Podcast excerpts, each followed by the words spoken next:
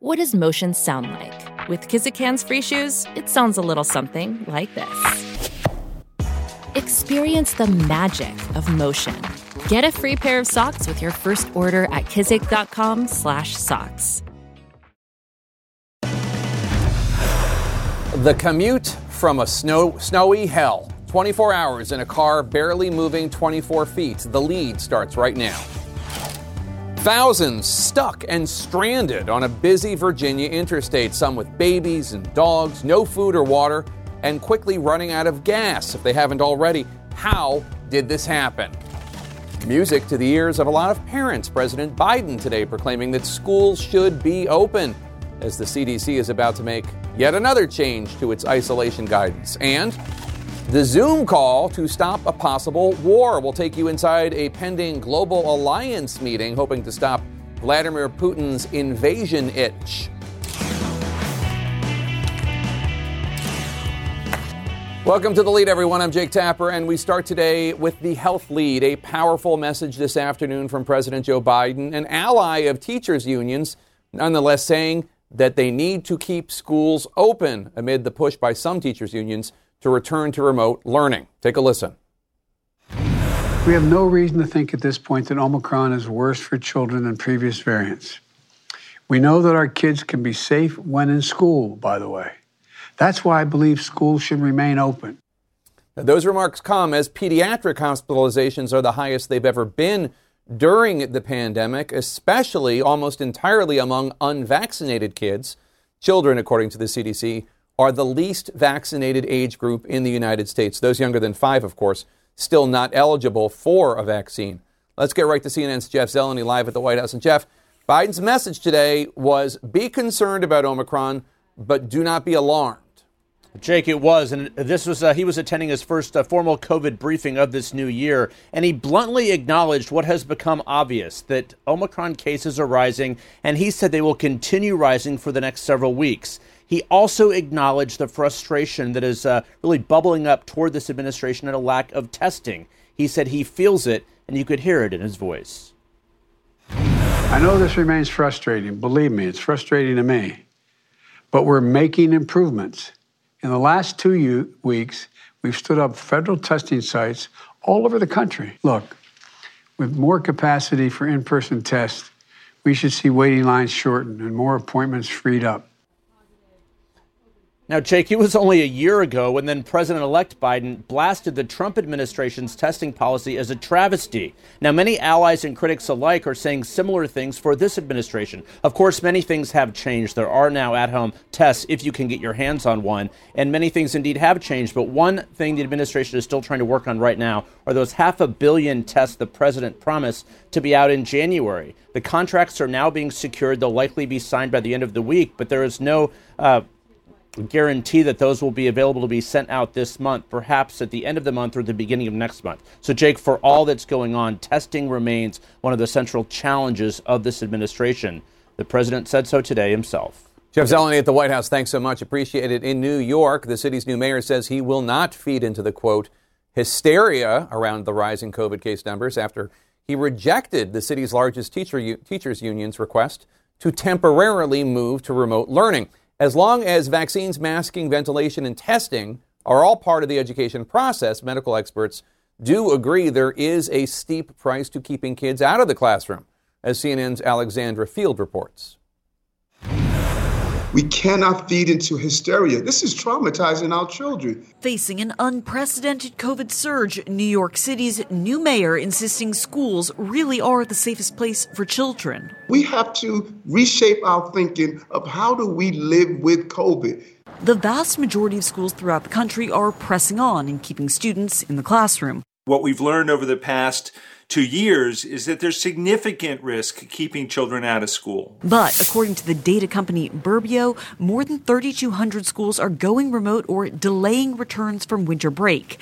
LA Unified School District, the latest to push back its start date by one day and require proof of a negative test. In Chicago, the powerful teachers union is threatening a walkout over decisions to bring students back to the classroom.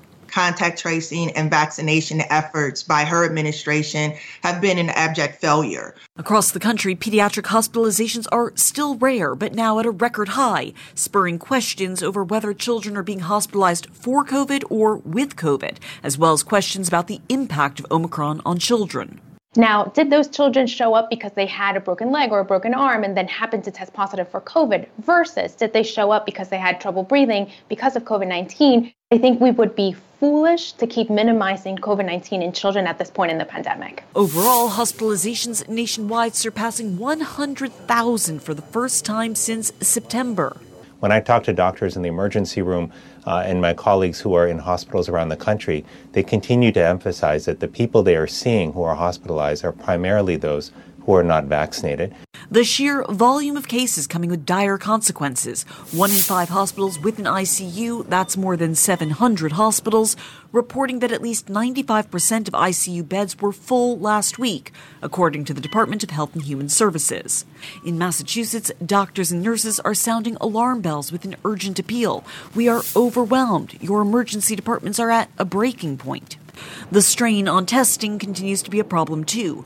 Ohio turning to its National Guard for help, while Florida's Surgeon General offers a new approach, what he calls high value testing, prioritizing those most at risk.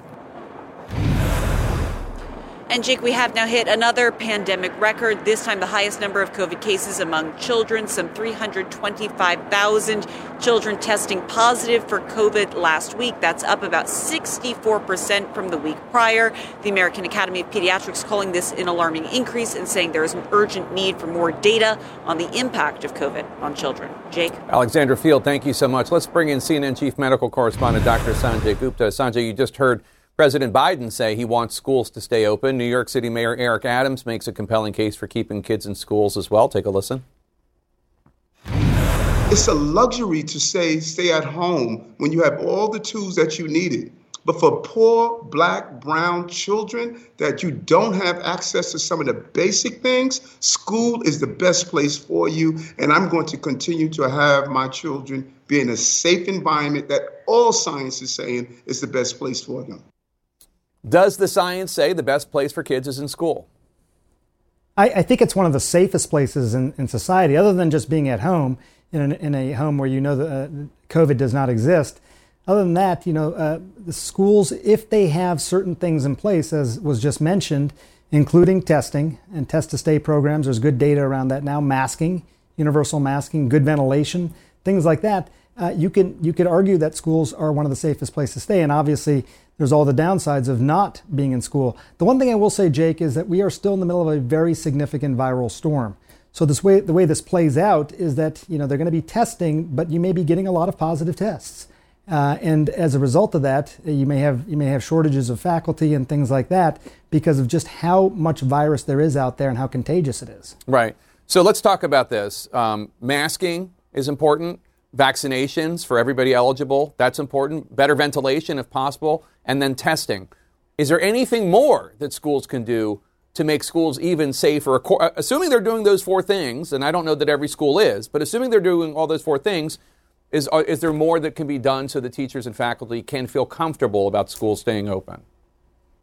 I mean, th- those are clearly the big ones. You've, we've seen some school districts that sort, started going on a little bit of a bifurcated schedule to cut down on the number of people in the building at any given time. Uh, the less population density, uh, the safer as well. That gets into the issues of ventilation um, also. But those, those are the big things. And, you know, as we've known even pre Omicron, if you have those things in place, you can arguably, arguably create a very safe environment. So there's a veteran friend of mine, and he lives a, uh, in a rather impoverished part of the country, uh, and he has a kid who is immunocompromised. The school district apparently does not have uh, the ability to provide options for the immunocompromised kids, so he has to keep all his kids uh, at mm. home. Um, there needs to be options for immunocompromised kids, right? Yeah, I, I think so. I mean, th- this is one of those situations where even when we go back and talk about herd immunity, the concept of herd immunity was to for the herd to protect the vulnerable. So you're describing someone who's vulnerable in this situation because of their underlying conditions.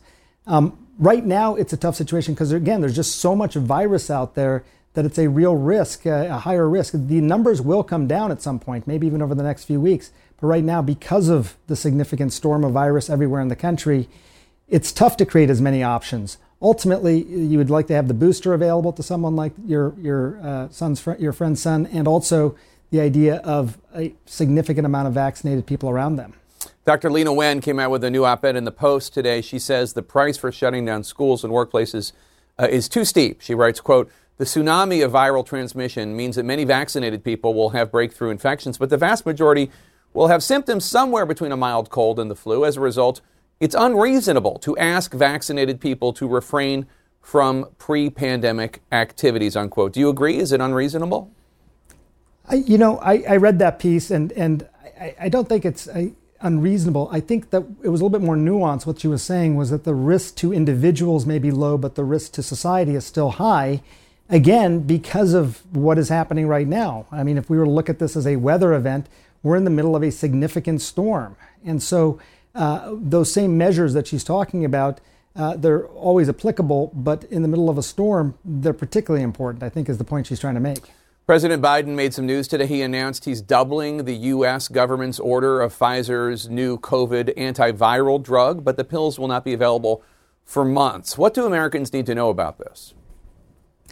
This is a really interesting story here because I think, you know, this is a very effective uh, therapeutic for COVID. I mean, if you look at the data around this, and I pulled some of that again, you know, you're talking about 88% effectiveness at keeping people out of the hospital.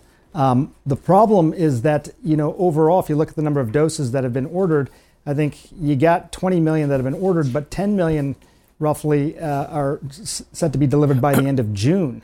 Initial shipments, Jake, you can see they're small, just 265,000 doses this month.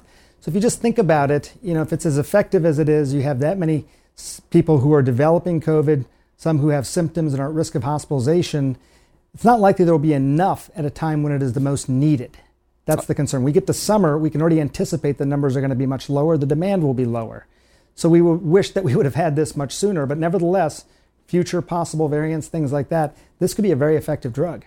Dr. Sanjay Gupta, thanks so much. Appreciate it. The traffic nightmare that just will not end. Hundreds of drivers spending more than 24 hours stuck in the same spot on the same highway, including a U.S. Senator and former governor. Then, breaking news CNN has learned the January 6th committee is going to ask Fox personality and Trump whisperer Sean Hannity to cooperate with the committee. Stay with us.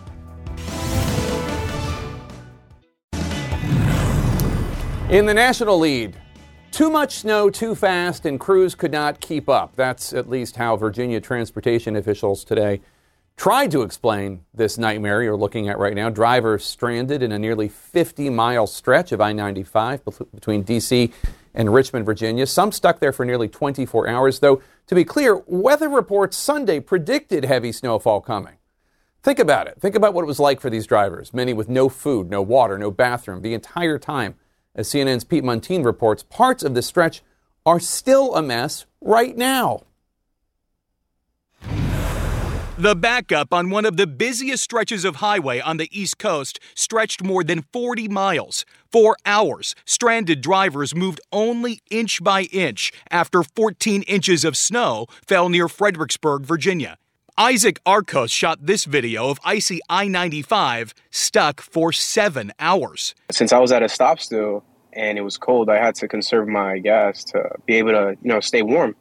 So I turn in my, I turn off my car every maybe hour and turn it back on every uh, 15 minutes. I try to, I try to rest my head as much as I could, but there was no resting. I have never been this frightened on the road before.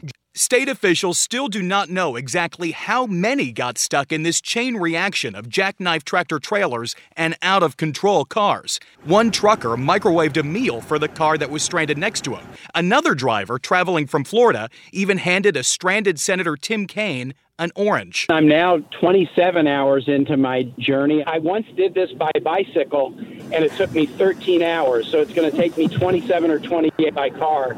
There's a lesson in there somewhere.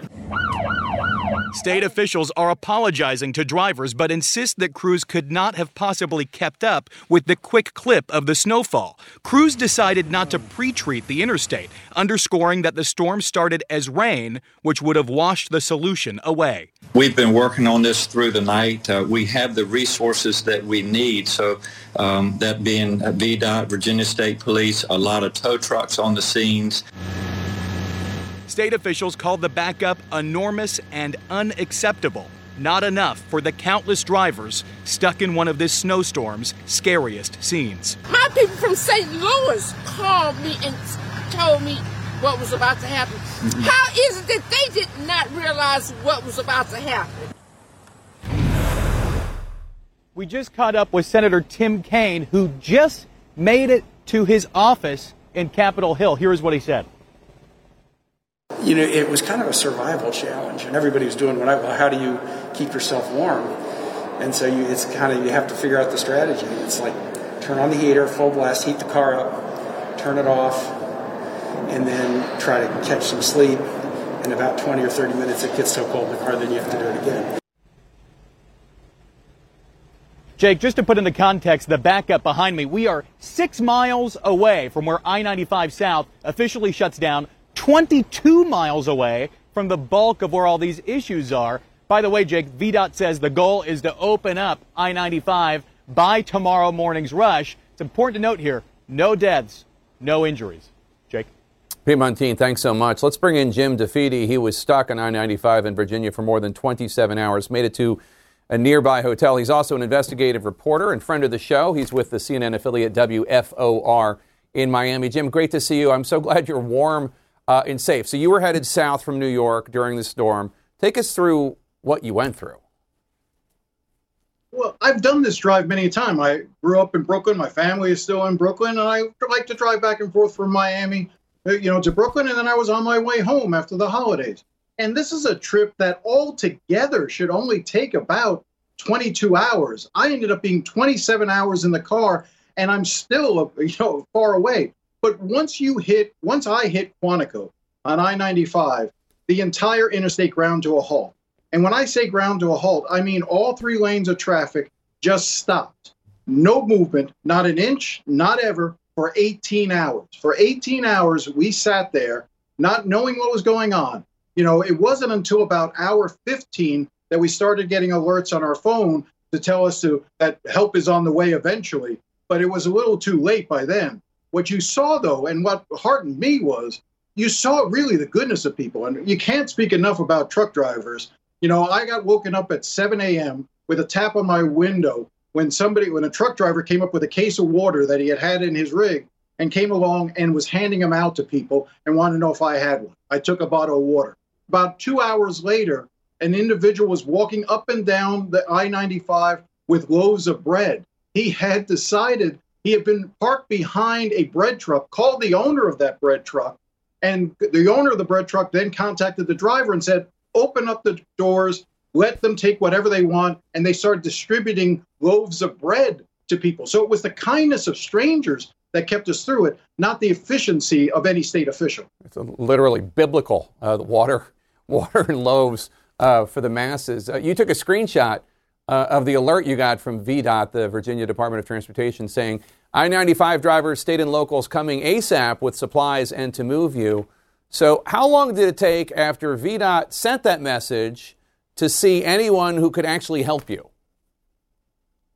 It was about four hours later, and it was the Prince William County Fire Rescue Department that came up from behind and was literally pulling cars backwards down the wrong way on the interstate to an exit and getting us off that way. They ended up turning my car around, so I ended up driving northbound in the southbound lanes to get to an exit. But even once you got off I 95, they forced you back onto I 95 northbound. And I spent another two hours on that before I finally got off I 95 entirely and drove to Manassas. I figured the furthest away I can get from I 95, the best. I'll spend the night here and we'll figure it out tomorrow. Uh, Jim, we heard from uh, Senator Tim Kaine, who went through the same thing you did, except I guess going in the other direction. And he said at a certain point, it, it went from being, you know, the worst uh, commute of his life, the worst transportation experience of his life, to, to literally a survival experience where he was just trying to stay warm enough, uh, conserve enough energy, uh, stay alive. Um, I mean, how scared were you? the thing that scared me more than anything was whether or not I was going to run out of gas because then I was going to get stuck. And I didn't want to ever get out of my car because the, the road was a sheet of ice. My fear was that if I got out of the car, and I saw some people did it and they were slipping and sliding, but if they were to fall, crack their head, there was no way to get any ambulance to them.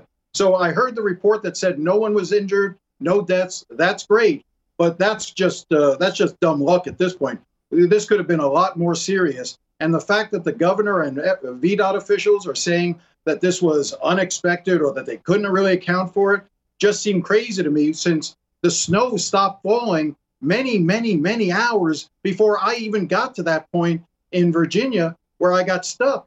And the snow stopped by early afternoon. I didn't get off of I 95 till almost noon the next day. Yeah, no, that's not going to cut it. We're going to need to hear more from Governor Northam and from the head of VDOT to find out what went so wrong, how it went so wrong, and how to make sure it never, never happens again. Jim DeFede, we're so glad you're okay. Thanks so much for joining us. Fox personality and Trump loyalist Sean Hannity is about to get an important letter from the January 6th Select House Committee. A member of that committee will join us live next. Stay with us.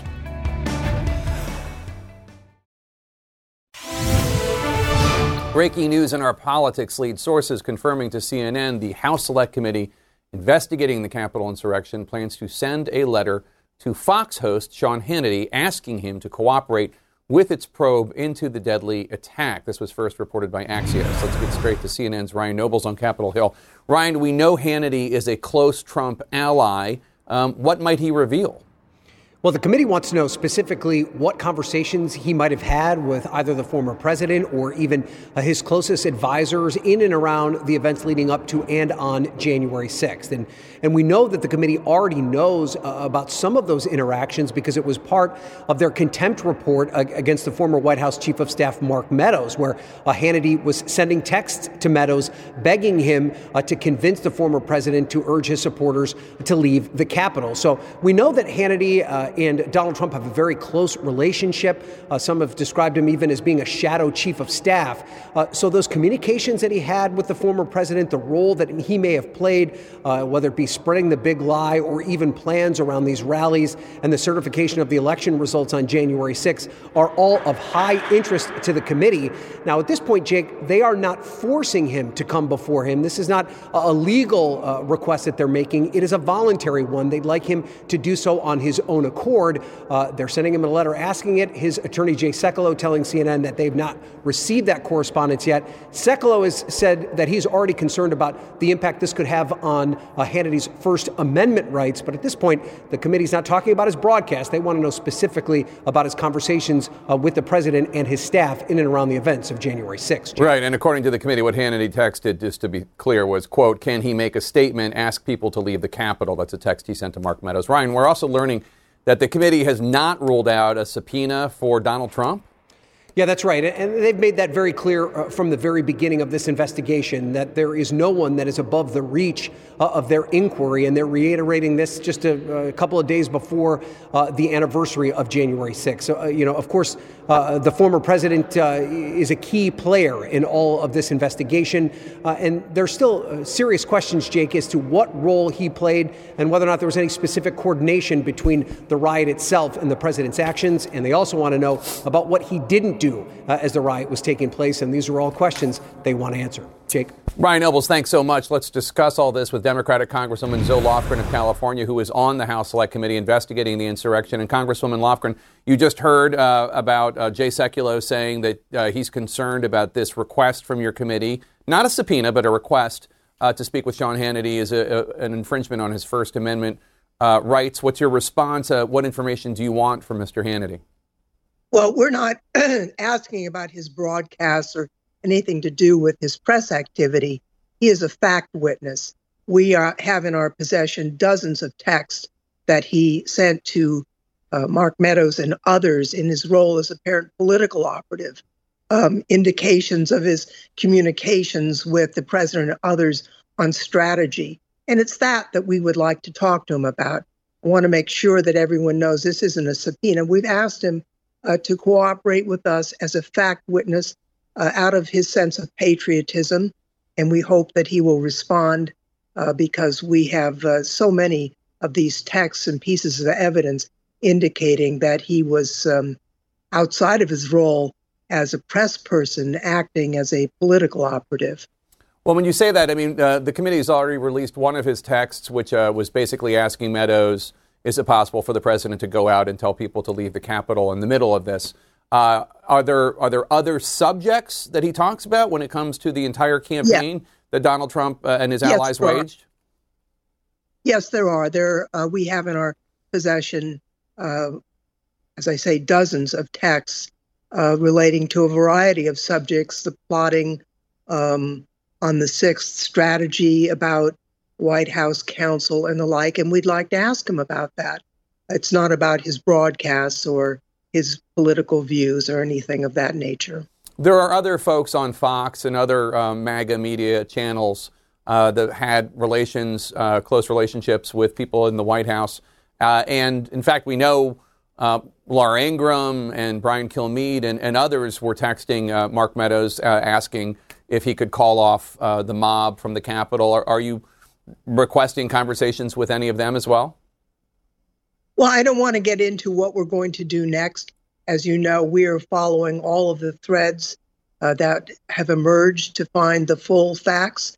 We, nothing is off limits in terms of our inquiry, but we do wish to get a complete picture uh, to present to the American people, but also to inform us as we look at potential legislation that would prevent something like this from happening again. We heard uh, the vice chair of the select committee investigating the insurrection, uh, Congresswoman Liz Cheney, accuse former President Trump of, quote, supreme dereliction of duty. Uh, we asked the national security lawyer Carrie Cordero yesterday about that. She said it would be really hard to make a case uh, for dereliction of duty against Donald Trump. Maybe an obstruction case would be easier to prove. Uh, you're a lawyer. What do you think? Well, our committee is a legislative committee. We're not prosecutors. So that's for a, a different part of government, the Department of Justice, to decide. I will say this putting aside the criminal code, he didn't do the right thing. He took an oath to protect and defend the Constitution of the United States, and he failed to do that uh, for many hours while the Capitol was under attack. That wasn't the right thing to do. It was one year ago today, so two days before the actual insurrection, that Missouri Republican Senator Josh Hawley went on Fox uh, and said this. I'm going to pin you down on, on what you're trying to do.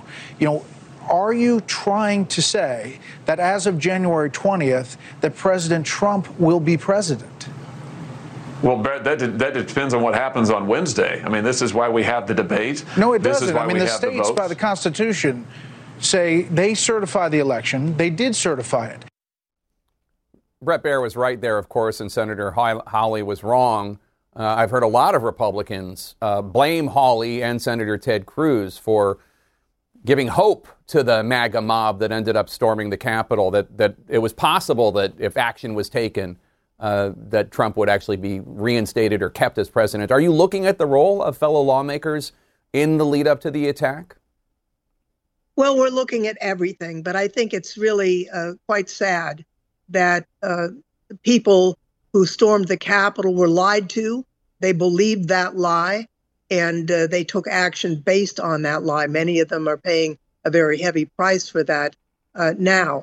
Uh, but uh, you know, those who lied to them need also to look in the mirror and see what role they played in undermining our system of government, our Constitution, our democracy. In the end, um, it's up to the American people to decide what kind of government they want. Do they want to preserve and defend our constitutional republic, or do they want to slide into a different form of government? And uh, I can't hold Senator Hawley to account as a member of a House committee, but certainly the people of Missouri can ask him just what the heck he thought he was doing. I want to get your reaction to what your fellow Democratic Congressman uh, Ruben Gallego said on CNN earlier today. Take a listen. I think Merrick Garland has been extremely weak. Uh, and I think there should be a lot more of the organizers of January 6th uh, that should be arrested by now. We have seen hundreds of rioters who have been arrested, but no one who organized any of the day's events. What do you think? Well, I'm not in a position to know what's in the wings in the Department of Justice. Quite properly, they don't share with the public their investigations or who they're going to indict next. I mean, the rule for prosecutors uh, is if you have something, indict, and if you don't, don't say anything. So uh, I I don't know what the Department of Justice is doing. I do hope that they are being vigorous and aggressive in hauling uh, before court those who need to be held to account. And I, all I can say is our committee is working as hard as we possibly can to bring all the information forward, uh, to recommend legislation, and to lay out the story for the American people. And if we find information that the Department of Justice may not have, we'll send it to them and they can uh, do their job. But uh, we're doing ours right now, Jake. Democratic Congresswoman Zoe Lofgren, thank you so much. Happy New Year to you. And this Thursday, join us for special coverage from inside the Capitol with police, lawmaker, political leaders. I'm going to be joined by Anderson Cooper for live coverage on January 6th, one year later. It starts at 8 p.m. Eastern this Thursday only on CNN. Could a Zoom call stop war from breaking out? World leaders are hoping that their conversations might prevent Vladimir Putin from getting what he wants. Stay with us.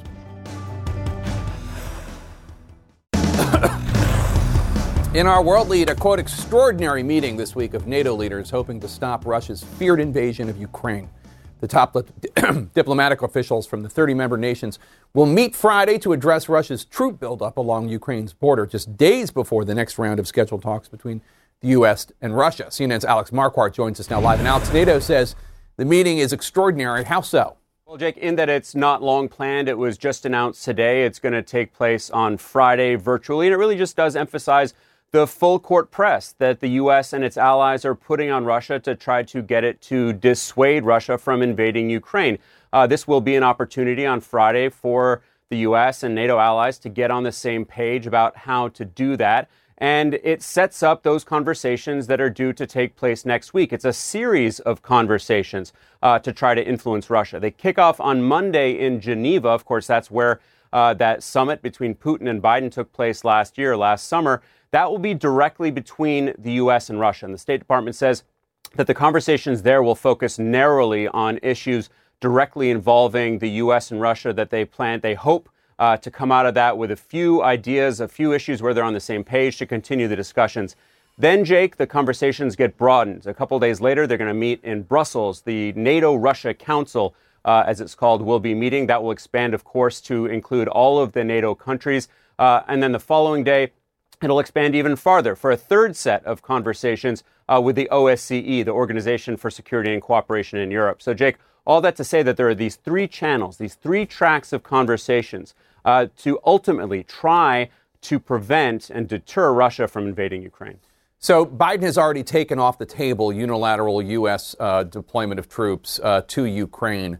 So, what options will the U.S. have, will NATO have if these diplomatic meetings to resolve this buildup fail? Well, uh, ahead of a Russian invasion, uh, in order to prevent them from doing that, what the U.S. can do is really rattle the saber, uh, put more U.S. troops in uh, Eastern European countries, in NATO countries. Uh, that are close to Russia. They can send warships into the Black Sea, continue sending U.S. aircraft into eastern Ukraine. So, really show that U.S. military might and show that NATO is behind Ukraine, even if Ukraine uh, is not a member. And of course, Jake, they can continue to emphasize what would be devastating economic sanctions if Russia decides to invade Ukraine.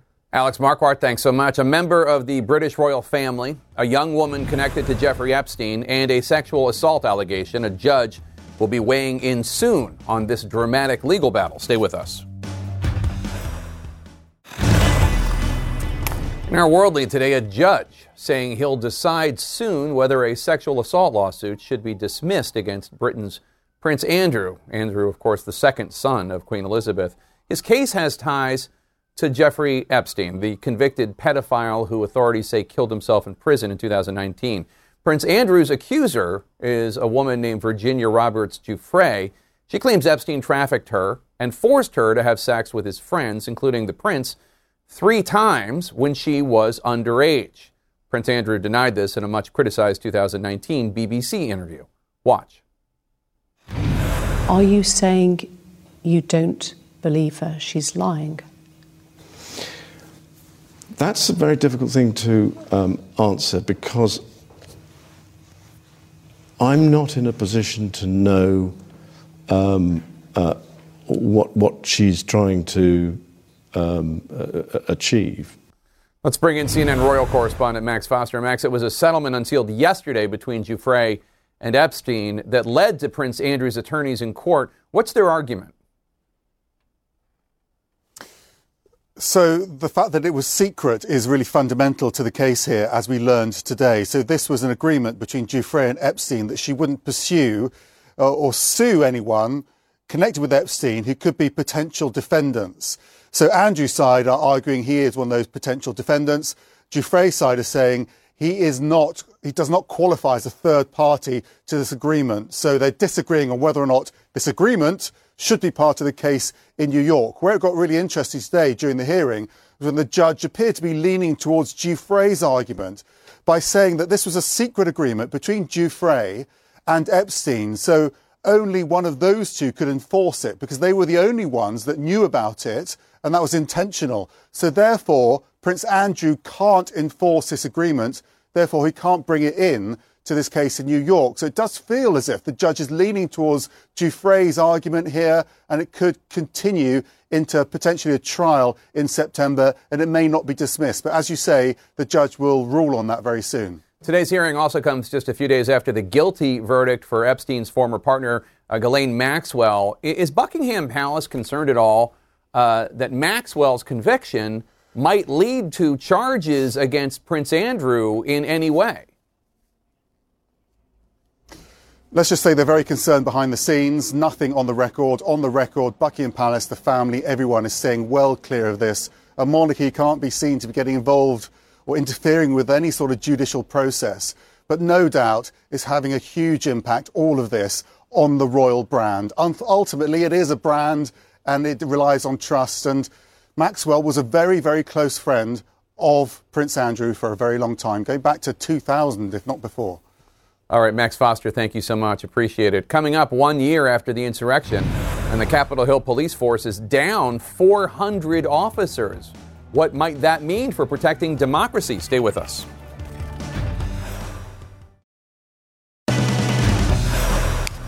Welcome to the lead. I'm Jake Tapper. This hour, President Biden pleads with parents to get their kids vaccinated and says schools should stay open. But our school districts and teachers' unions on board. Plus, Gearing up for more Democratic infighting, how party leadership plans to pressure some Democrats to pass election reform. And leading our show this hour, Capitol Police this afternoon, assuring Americans that the force is stronger and better prepared to carry out its mission than it was on January 6, 2021. The U.S., of course, is on edge with fears of more violence on the horizon as the nation nears the one year anniversary of the deadly insurrection. This comes as the U.S. Capitol Police Chief is warning that the force is still 400 officers short of full operating capacity, in part due to resignations and retirements following last January 6.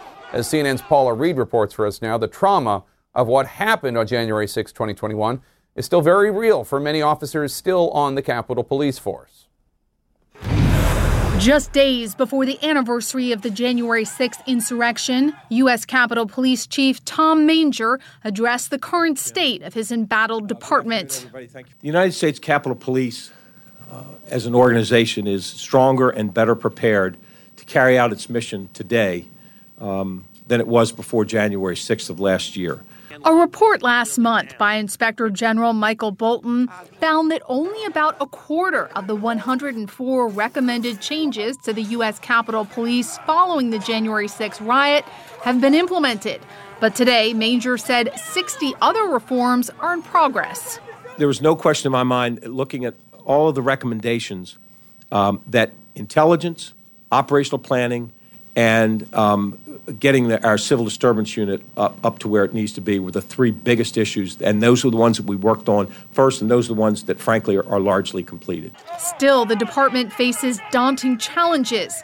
At least four January 6th responders have died by suicide over the last year. The department also has not been able to fully address staffing issues. It has lost over 130 officers through retirement or resignation after January 6th, and the force is still about 400 officers short of where it needs to be. And those who remain still have scars from the attack. This whole past year has been very difficult. Sergeant Aquilino Gonell, a 15 year veteran of the force, was assigned to guard the west entrance to the Capitol on January 6th Today, he reflected on that haunting experience. So the the magnitude of what we encountered was something like I never experienced myself, not even when I was overseas in, in, in combat. Gonell was out for months because of injuries sustained during the insurrection and still grapples with trauma from that day. When I returned to the Capitol on November 3rd, uh, I hesitated before going in, uh, to be honest.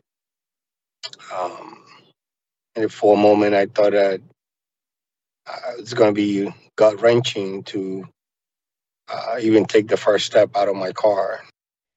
Manger says he is aware of several events planned for Thursday, but there is no intelligence that indicates there'll be any problems. Now, the Department of Homeland Security chief also said today he is not aware of any specific credible threats on the anniversary of the insurrection. Jake? All right, Paula Reid, thanks so much. Let's discuss with former FBI senior intelligence advisor and CIA counterterrorism official Phil Mudd and Terrance Gainer, former chief of the U.S. Capitol Police Chief. Let me start with you. The current Capitol Police Chief, Thomas uh, Manger, says the force is stronger and better prepared today than it was before the attack a year ago. Do you agree? Absolutely, I agree. I know Tom very well. I know the work he's been doing. Uh, Jake, I've been talking to officers at all level, and they agree things are a lot better in equipment, training, information, intelligence, uh, and radio communications. Phil Mudd, after the attack, the Capitol Police Inspector General issued more than 100 security upgrade recommendations. Uh, they say the police, uh, Capitol Police say they've only finished a third of those. Uh, Chief Manger says today that about 60 others are underway, one such as stronger windows, which can't be installed during winter. We don't know exactly what's remaining on the list. Now, some House Republicans are out there saying nothing has changed, or at least not enough to actually make the Capitol safer. Is the U.S. Capitol properly protected today? I think, in one sense, it is. If you look at physical, physical security, and I was watching the briefing today, and you anticipate what happens in a couple days, it's hard to imagine we'll see a repeat either this week, next week, the week after of what we saw a year ago. I do think that there's a broader question here that we need to focus on, and that's not just on physical security, that's on the security uh, in this country of how we speak about political violence. What I've seen change over the last year isn't just the threat to windows, it's more and more politicians saying what happened is maybe an, uh, an acceptable part of the political landscape. I don't care how hard you secure windows or how many people you hire. If this starts to be part of the American political dialogue that is violence against a building, no intel guy, no security guy can secure that building. Chief, um, Chief Manger says the Capitol could withstand another January 6th style attack. Do you agree? As it stands right now, I don't think it could without a lot more forces. One of the things we keep skipping, in addition to what Phil just mentioned, is the fact that there is not a secure perimeter around there. So you're always relying on the best intelligence you can in a number of offers to be able to fight and repel hordes. As long as there's not crowds of five and 10,000, they are in good shape. But everybody refuses to address a, a more secure way to let people onto the campus, let's say a gateway where everybody is checked before they come on the campus, and then you can be in control of that. So those you, we are relying on those officers to be able to keep people off the steps, away from those windows that still aren't repaired, and uh, be ready for anything. So, Phil, um, you had a decades long career in law enforcement, counterterrorism. We know the Capitol Police Force is about 400 officers short of full operating capacity. We, have also heard, by the way, uh, before the Capitol attack, uh, of low morale caused by a lot of the um, Black Lives Matter, uh, defund the police movement, and low, low morale among police officers. How difficult is it to recruit good officers and retain a current workforce uh, with all of this political? violence, uh, especially what happened on the Capitol, I guess? Well, I think extremely difficult and maybe impossible. I mean, if you contrast this to what we faced at the Bureau and at the CIA after 9 11, America, despite the mistakes we made, they supported us. Every time I saw somebody at a public event, they would come up almost without exception and say, We love you guys, e- including parents who lost children in the towers who came up to me personally. If you contrast that to what we see in terms of treatment of police today, and even how some members of Congress have spoken about the people, the, the officers who protected them, it's a polar opposite. I, I, guess I'd worry not just that they can't recruit, but to close, Jake, if you have to open the aperture to recruit people who maybe aren't up to the standards that you want, that's not where you want to be. I'd worry just I'd worry about recruiting people who maybe shouldn't be there in the first place because they can't get anybody to show up. Uh, and uh, Chief, uh, a, recent threat assessment warns that quote threat actors might take advantage of the one year anniversary of the January 6th attack. Federal officials, though, as you heard from Paula, they say there's no currently no specific or credible threats. How concerned are you? Well, I hope they learned a lot of lessons, our intelligence partners across the spectrum of state, local, and uh, federal to to share that information. But it's some actually similar to the uh, attitude they had a couple days before the six. That said, Jake, I think like after 9-11, everybody got sharp, sharper.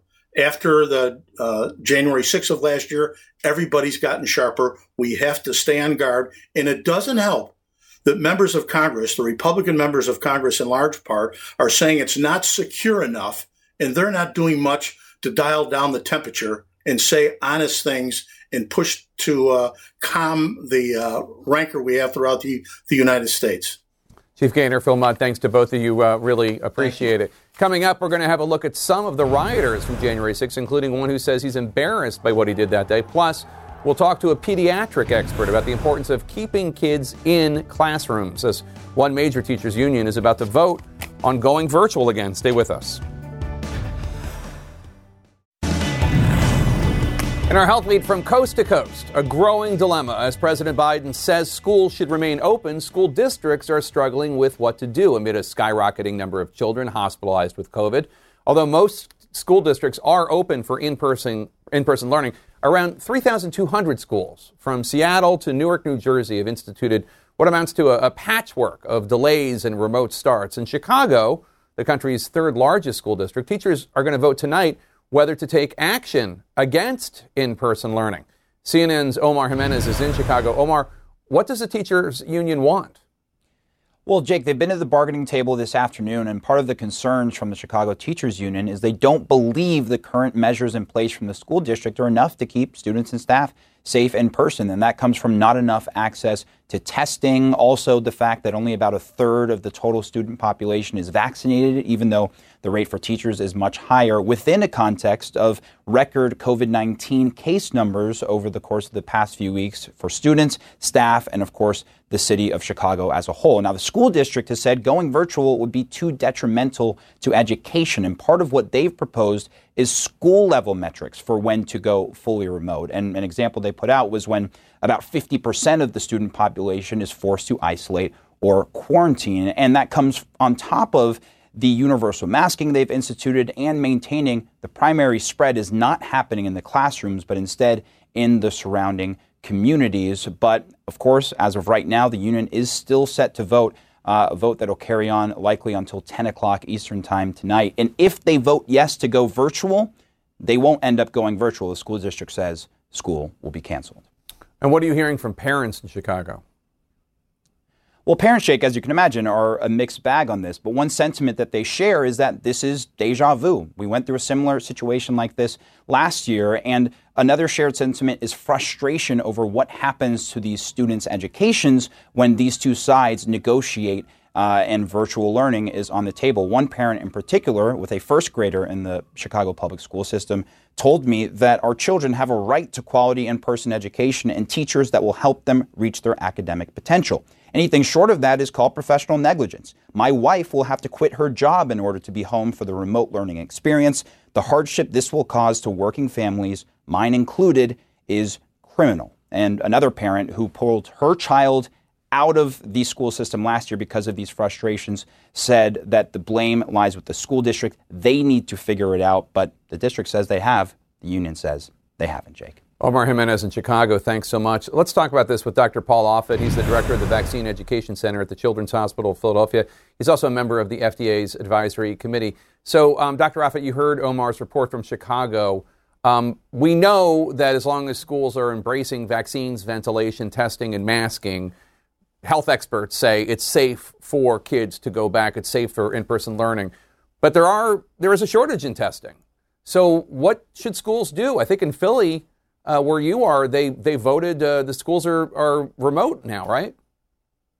I think 81 of the 200 schools in Philadelphia are remote, but but still almost a little more than half are, are still going back to school because we want kids to be back in school, right? I mean, nobody has suffered, I think, the social isola- isolation from not being in school more than children. And for many, it's the only decent meal they get during the day. And distance learning is, many ways, a contradiction in terms. I think we want kids to be in school, but if we want them to be in school, then we have to do everything we can to keep them in school. The testing is a problem. So I think I think what we have to do is make use of the fact or understand the fact that we just don't have testing it's available. And so the best thing to do then that if a child obviously has covid they should stay home until they're completely asymptomatic and then come back to school with masks. And for anybody who's been exposed they need to mask for 10 days. But i think with masking and social distancing and vaccination you know we can really get on top of that. The teachers have to be vaccinated. The bus drivers have to be vaccinated. As and the children over 5 should be vaccinated. And then we can have the thing we all want this precious thing we all want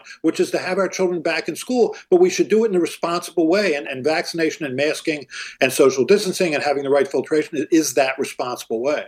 A piece in the New York Times this morning says, quote, for the past two years, large parts of American society have decided harming children was an unavoidable side effect of COVID 19, and that was probably true in the spring of 2020 when nearly all of society shut down. But the widespread availability of vaccines since last spring also raises an ethical question. Should children suffer to protect unvaccinated adults who are voluntarily accepting COVID risk for themselves and increasing everybody else's risk too. Right now, the United States is effectively saying, yes, the argument um, being made there is most of the people in the hospitals uh, are adults overwhelmingly, and most of the adults uh, in the hospitals are unvaccinated, and, and that we are making this decision as a society. Kids can suffer because we don't want adults who have the vaccine right there to, to get hurt. Well, uh, the, the certainly children are suffering this infection. I mean, our, our, Children's Hospital Philadelphia is now seeing many, many children, including as many as 15 in the intensive care unit, who have uh, have COVID. And I think you know the vaccine is safe and effective, um, and so we should give it. Unfortunately, if you look at the 12 to 17 year old, only about 55 percent are vaccinated, so 45 percent aren't. For the for the 5 to 11 year old, only 15 percent are vaccinated, so 85 percent aren't. I think you can never make a case to a parent that they should vaccinate a child to protect an older adult. I think you should vaccinate a child because it protects the child. And we do need to protect children because although they do get infected less frequently and less severely, they certainly can be infected severely and causing them to suffer and be hospitalized and occasionally die. About a thousand children less than 18 years of age have died from this infection. We have vaccines in place for diseases that cause far fewer deaths than that. We talked to a pediatrician from a Chicago hospital uh, last week and a different one uh, in a Texas hospital, and they say that the kids that are hospitalized with COVID uh, because of COVID uh, are almost entirely unvaccinated. Is that the is that the case at CHOP? Yes, not only are the children unvaccinated, but their parents are unvaccinated and the siblings are unvaccinated. I mean, you're watching these parents suffer the fact that their children are brought up to the ICU, sedated, you know, have put on a ventilator, and you're watching the parents cry, and you're thinking, this was all preventable. You could have vaccinated your child, you could have vaccinated yourself and it's just really heartbreaking. This was heartbreaking enough before we had a vaccine. Now that you have a vaccine to prevent all this, it's doubly heartbreaking. It's get, hard. Get your kids vaccinated. Dr. Paul Offit, thank you so much. Good to see you as always. Breaking news the January 6th committee has just officially asked Sean Hannity from Fox to voluntarily cooperate with their questions about his conversations with folks at the White House. Find out what they want from him specifically next.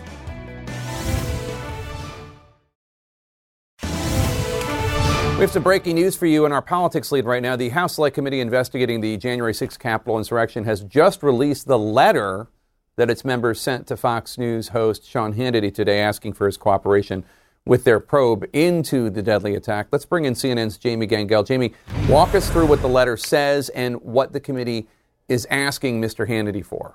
So, first of all, they're asking him for voluntary cooperation, Jake, and it's based on the fact that they say they have a series of texts, multiple texts from him to former Chief of Staff Mark Meadows, as well as other members of the White House staff.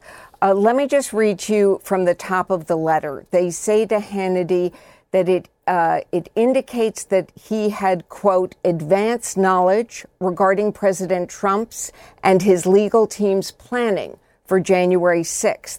It goes on to say that it appears Hannity was quote expressing concerns and providing advice to the president and certain White House staff regarding the planning.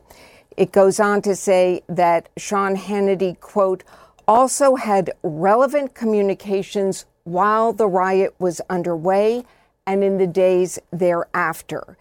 And that, quote, the communications make you a fact witness in our investigation. Within the letter, there are, they have released a number of text messages. They say that there are others in addition to that.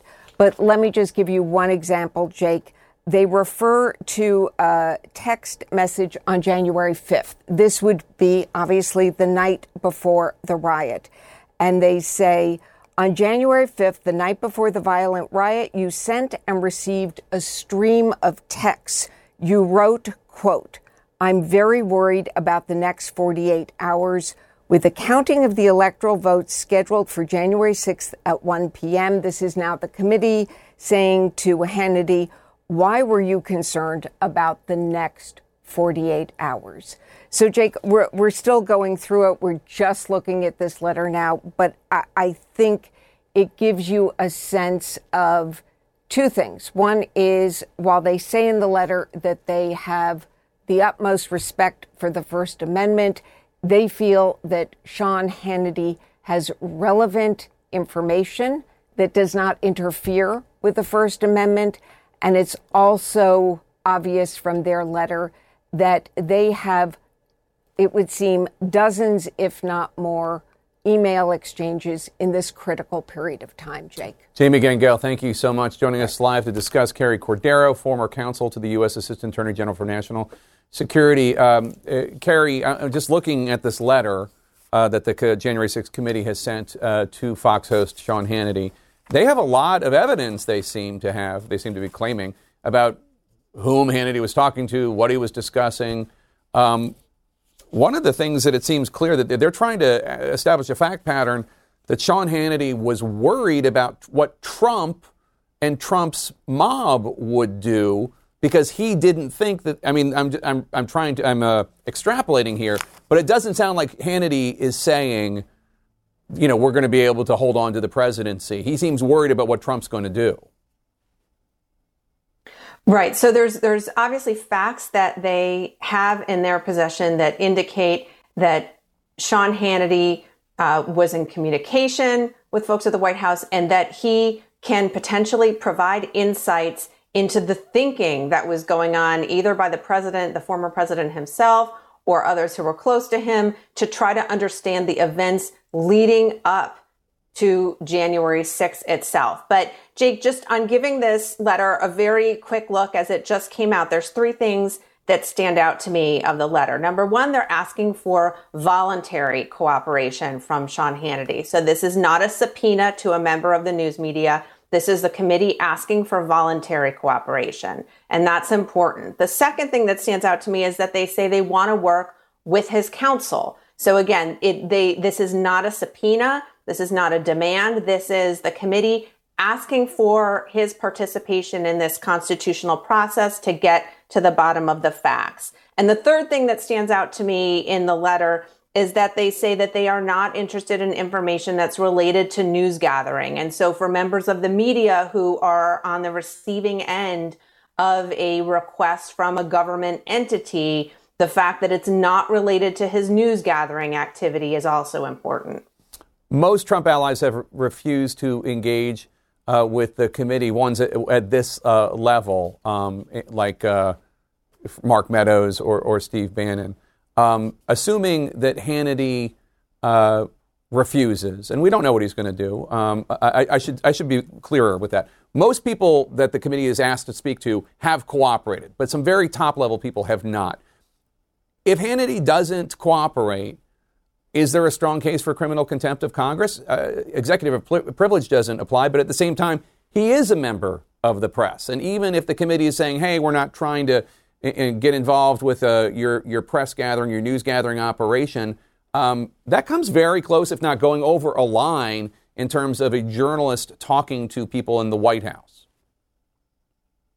So, on one hand, Jake, what the committee's way of operating has demonstrated is that no one is above the law and people who are acting in their individual capacities, not in government positions even, but especially in their individual capacities, don't have the right to deny participating with the committee and responding to a request. But at this point, this is voluntary cooperation that they're asking for. They haven't served a subpoena yet. And so really the question is, will he engage with the committee? And so one of the things that I'll be interested to see how this plays out is whether he engages with the committee only through personal counsel or whether Fox News acts on his behalf. Because if the news organization acts on his behalf, that will then raise the media side of this more. Yeah. All right, Carrie Cordero, to be continued. Thanks so much. More than 700 rioters have so far been charged for attacking the Capitol nearly one year after the insurrection, while plenty continue to stand by their actions, insisting they did nothing wrong. CNN's Jessica Schneider now reports some are expressing remorse for being a part of the violent mob. It's like if you ask me if I do it again, I want to say yes, but then I question the back of my head, would I? Former Proud Boy Josh Pruitt describes his past year as an emotional train wreck. I don't feel like I did anything wrong, but knowing the consequences that came out of it would be the part that would make me question it. Prosecutors have laid out an array of video as evidence against him. Pruitt can be seen confronting Capitol police officers after walking in through the shattered front doors. And inside the Capitol crypt, Pruitt is caught smashing a sign. All of it leading to eight federal charges against him, including counts for destruction of government property and acts of physical violence.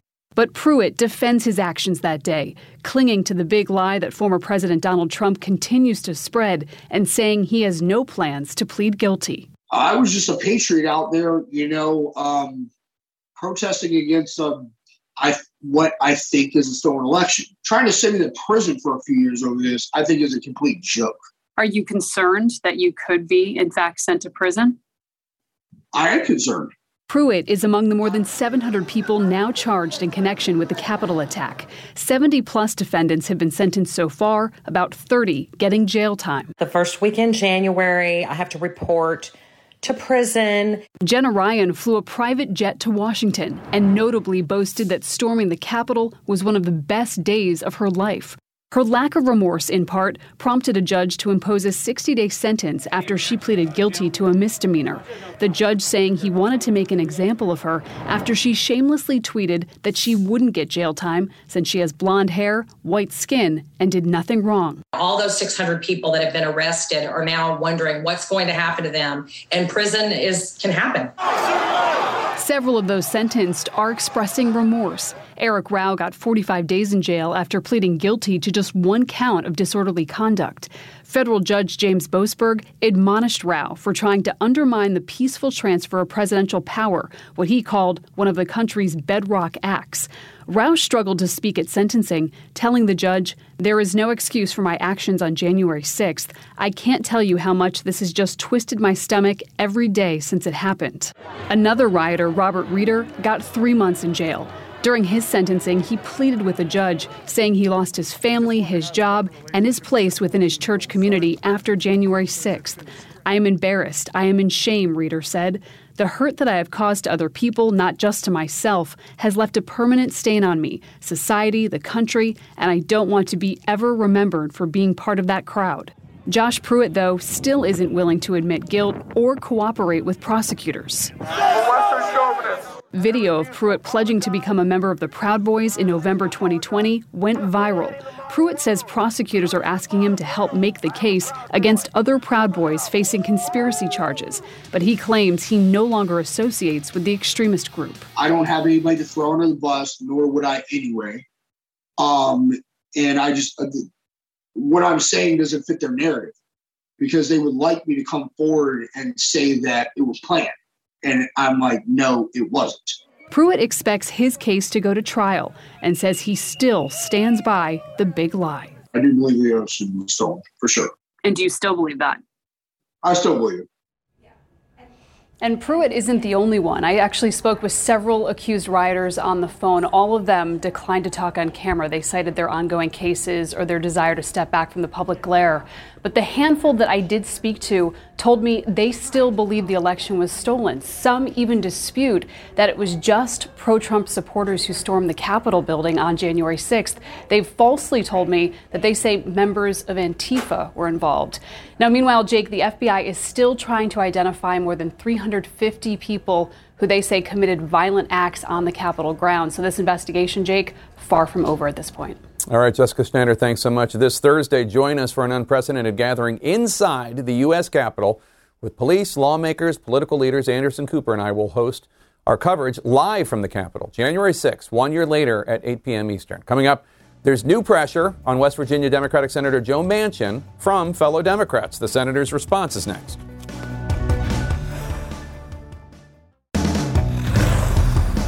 In our politics lead, Democratic Senator Joe Manchin today talking about turkeys when addressing the intense pressure campaign underway to get him to support a rules change in order to pass election reform legislation. Senate Majority Leader Chuck Schumer saying the chamber will vote on the filibuster rule change by mid January as a way to pass an election reform bill with a simple 51 vote majority. It's a move Manchin and Arizona Democratic Senator Kyrsten Sinema have both said they are not on board with.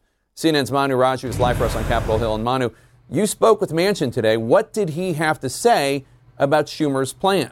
well, he's not for it. And the way that this will happen, Jake, in order to get a large scale package done to uh, change voting laws. They had to actually get at least 10 Republicans to support overcoming a filibuster or they had to change the Senate rules. In order to change the Senate rules, you either have a two thirds majority to do that or you can do it along straight party lines, meaning in the 50 50 Senate, one senator defection could be enough to scuttle the effort to change the rules. And Joe Manchin is making it very clear. Both he, along with Kyrsten Sinema, oppose the idea of changing the rules along straight party lines, a process called the nuclear option on Capitol Hill because because of concern that it could be replicated by future majorities to run roughshod over the minority. Now, one of the ideas that Democrats are trying to pressure Joe Manchin on at this moment is to support the idea of a carve out, allow voting rights legislation to be approved by a simple majority of 51 senators circumventing a filibuster. But when I asked Joe Manchin about that, if he was open to this idea at all, he made clear he was not. Let me just say that, that, that to being open to uh, a rules change that would uh, create a nuclear option, uh, it's, it's, it's, very, very difficult. So it's a heavy lift. And the reason I say it's a heavy lift is that once uh, you change uh, a rule or you have a carve out, and I've always said this anytime there's a, a, a carve out, you eat the whole turkey. there's nothing left. But let's just see. The conversations are still ongoing. I've been talking to everybody. We've been having good conversations. Now, conversations are ongoing, Jake, at this exact moment at Chuck Schumer's office. Joe Manchin is there at this moment talking with a handful of other Democratic senators about whether there is any way forward to get him on board. He said he's willing to talk, but getting to the point where Democrats want him to go, where it's to change the rules to pass a sweeping measure to make it to uh, to either overturn a 2013 Supreme Court ruling gutting the Voting Rights Act or changing imposing a whole suite of reforms. Getting to that point is a very heavy lift, as he says, Jake, but the Democratic leaders are still pushing. All right, Manu Raju on Capitol Hill for us. Thanks so much. Here to discuss Democratic Congressman Joe Neguse of Colorado. He's the vice chair of the Congressional Progressive Caucus. Congressman, thanks for joining us. So you just heard Senator Manchin say he's opposed to this rules change, proposed rules change that will allow election reform legislation to pass with a simple majority in the Senate. Usually you need 60 votes. Um, I guess one of the questions I have is what makes you think that this could happen? And then when Republicans next take over the Senate chamber, they wouldn't have a carve out for, let's say, a nationwide ban on abortion or a nationwide concealed carry law. I mean, haven't we all learned in Washington, D.C., just in the last 20 years, once something is eroded, once a standard or, or, or a voting um, measure is eroded, it just doesn't come back?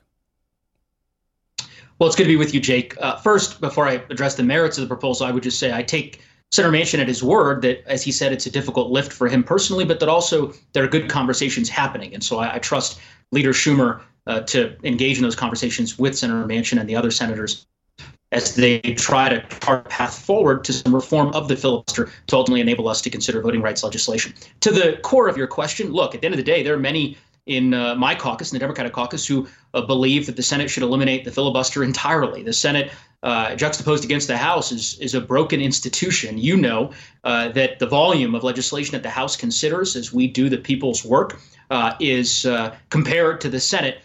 Very, very much, much larger. And the reality is, the Senate, as it is today, uh, you have a situation in which a few obstinate senators uh, can stop and impede progress on a host of issues, including the protection of constitutional rights, and of course, no right more important than the right to vote, which is sacrosanct under our Constitution and the right from which all the rights flow. So, look, it, from my perspective, I'm comfortable letting the chips fall where they may, eliminating an archaic rule like the filibuster to ensure uh, that it does not preclude and impede the ability of a majority in the Senate to make progress on issues that the American people care about. Uh, that's why we have elections, uh, Jake, and, and I think that's a, a, far more prudent way forward. Obviously, there are some who disagree with that. There are a number of proposals being considered uh, when it rela- as it relates to reforming the filibuster, including a talking filibuster, a carve out, as Manu said. I think all of that is on the table. I'm hopeful that we'll see progress before MLK Day. But what, uh, you, you still didn't get to, I mean, that's why we have elections. I mean, Republicans have controlled the House and the Senate and the White House before. They will again. Uh, there is this 60 vote threshold right now uh, when it comes to non uh, reconciliation, non uh, economic bills. Um, what will you say to your constituents next time, uh, assuming Democrats get rid of the filibuster, next time Republicans control the House and the Senate and the White House, and they pass a bill outlawing abortion nationwide, allowing concealed carry of guns nationwide, and they'll say, well, you told us getting rid of the filibuster was a good idea, and now look what's happened.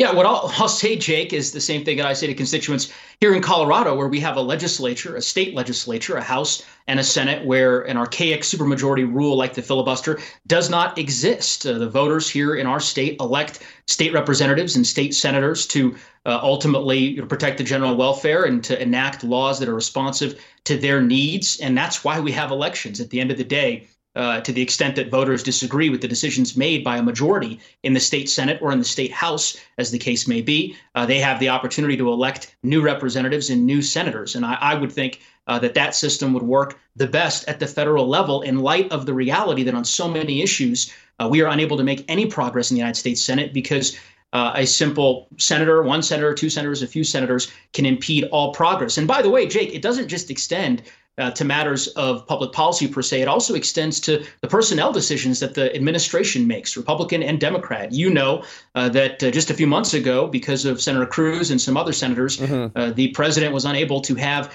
a wide array of ambassadors confirmed to some pretty highly sensitive posts abroad and overseas. Yeah. thankfully, uh, that logjam was broken, but I don't think that's the way the Senate should function in the 21st century. Congressman Joe Neguse, thank you so much. Really appreciate your time today. Coming up next, the cost of zero COVID, how one city is imposing weeks long guarantees, leaving some people with long lasting trauma. Stay with us.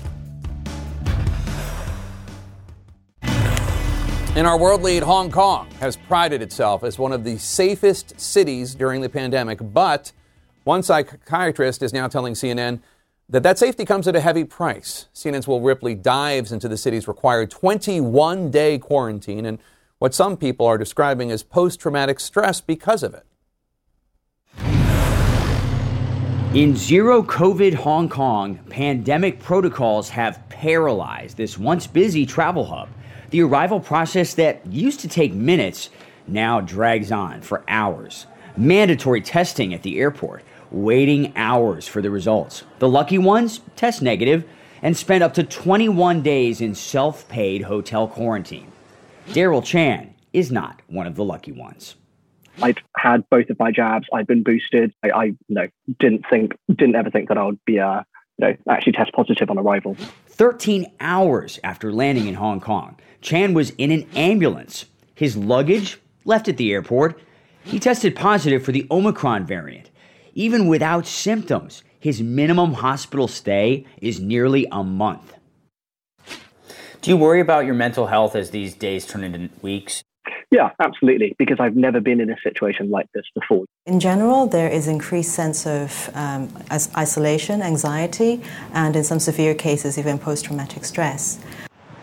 Hong Kong psychiatrist Dr. Elizabeth Wong says longer quarantines can be more traumatic. And then, then we have a lot of changes between the seven days and the 14 days and the 21 days. And that was when people reported more stress, especially with the longer period of quarantine. Daryl's day begins with a wake up jingle. Attention, please. It's He takes his own vitals. Calls and messages with friends and family help pass the time. Social media has really helped, actually. you know, definitely makes you feel less alone. One of his greatest struggles sharing a room and a bathroom with two strangers. But I think what has definitely impacted me the most so far is the feeling of just, you know, not having the freedom and regressing into almost feeling like you're back at school, you know, with um, controlled wake up and bedtimes, not being able to control what you can eat. Hospital meals often consist of mystery meat. The bigger mystery, Chan's release date. He's supposed to start a new job, a new life in Hong Kong. What's the worst part of this? I think the worst part is not knowing when I'll be able to get out. For now, all he can do is wait. From his hospital bed, freedom feels like a lifetime away. I called Daryl last night. He is still testing positive, Jake. He doesn't know how many more days this is going to be. Maybe 5, 10, 15 days. The number of people in his room, it was three at the time of our interview. It's now six, all with the Omicron variant, all without symptoms, all essentially stuck there together, waiting until they test negative and then can be phased back out into zero COVID Hong Kong. It is really extraordinary the lengths that are being taken here by comparison with my friends in the US who, you know, you basically can get on a plane, you can walk around, and, and it's not a big deal, even if you do test positive. Certainly nothing like what's happening here, Jay. And Will, you personally are no stranger to life in quarantine, given that you travel all over Asia for CNN. What's that been like? I think it's almost five months of my life, uh, this pandemic and quarantine. My experience is very different from Daryl's because we are basically locked in a hotel room uh, that we pay for as a company or you pay for out of your own pocket when you travel. It's very isolating. I didn't realize how much of an introvert I am, Jake, and how much it really creeps me out in some ways to be around big groups of people when I get out of quarantine. All right. Will Ripley, thank you so much. Thanks for the work that you do. Trips that were supposed to take an hour turning into an entire day in brutal snowy conditions. The hundreds of drivers stranded overnight ahead. Quality sleep is essential, and that's why the Sleep Number Smart Bed is designed for your ever evolving sleep needs. So you can choose what's right for you whenever you like. Need a bed that's firmer or softer on either side? Helps you sleep at a comfortable temperature, quiets their snores. Sleep Number does that. Sleep better together. JD Power ranks Sleep Number number 1 in customer satisfaction with mattresses purchased in-store. And now, save 50% on Sleep Number limited edition smart beds for a limited time. For JD Power 2023 award information, visit jdpower.com/awards. Only at Sleep Number stores or sleepnumber.com. I'm Dr. Sanjay Gupta, host of the Chasing Life podcast. In honor of our 10th season, we want to hear from you. Leave us a message at 470-396-0832 and tell us how you chase life. It could be used on an upcoming episode.